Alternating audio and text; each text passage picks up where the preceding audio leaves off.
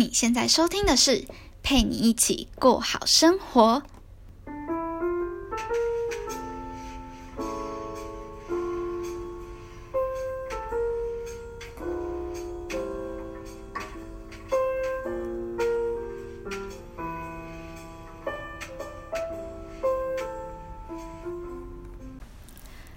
大家好，我是今天节目的主持人佩君。如果你是第一次收听我节目的朋友，你们好。这个节目主要是分享一些个人品牌经营的看法，以及大学生可能遇到的问题等等。如果你对这样子的主题有兴趣的话，欢迎按下追踪，才不会错过任何新资讯哦。那今天我要分享的主题是：二零二零年你最应该投资什么？其实它原本不在我要分享的这个单元系列里面，但因为我想说大家要过年了嘛，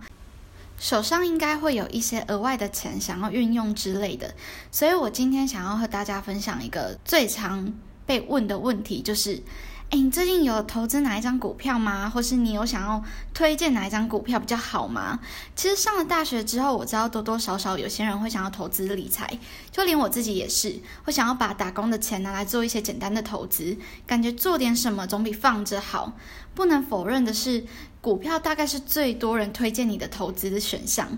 因为我自己当初也是问了一圈之后，发现最多人推荐我的是 ETF 或是虚拟货币等等。但先声明，我并不是要炫耀自己有多厉害，或是多会赚钱和投资，我只是提供我的观念和建议给有需要的人做参考。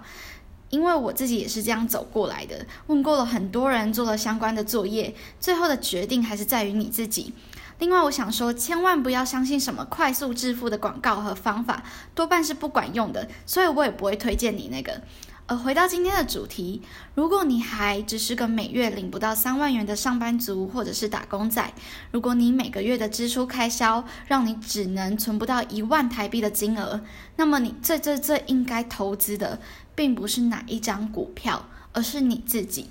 这比什么都还要来的。重要和有价值，因为别忘了，你现在的收入反映着你的赚钱水准。如果你月收二十二 k，代表着你的赚钱水准只能让你赚到二十二 k。不要觉得说，可是我是工程师诶，这么少的薪水是公司的问题。但我想告诉你，你在学校学的专业知识不等于赚钱知识，那些学校没有教你的赚钱方法和观念，才是你最需要去学习的。因为即便你是工程师、画家、会计师、老师，什么事都好，只要你还是领别人薪水的员工，那么你终究都还是在别人的棋盘上，随时可能被辞退。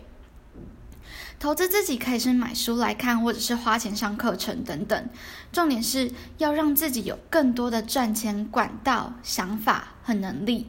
如果你只是把钱丢在银行，然后持续做一样的工作，那你永远也不会越来越有钱，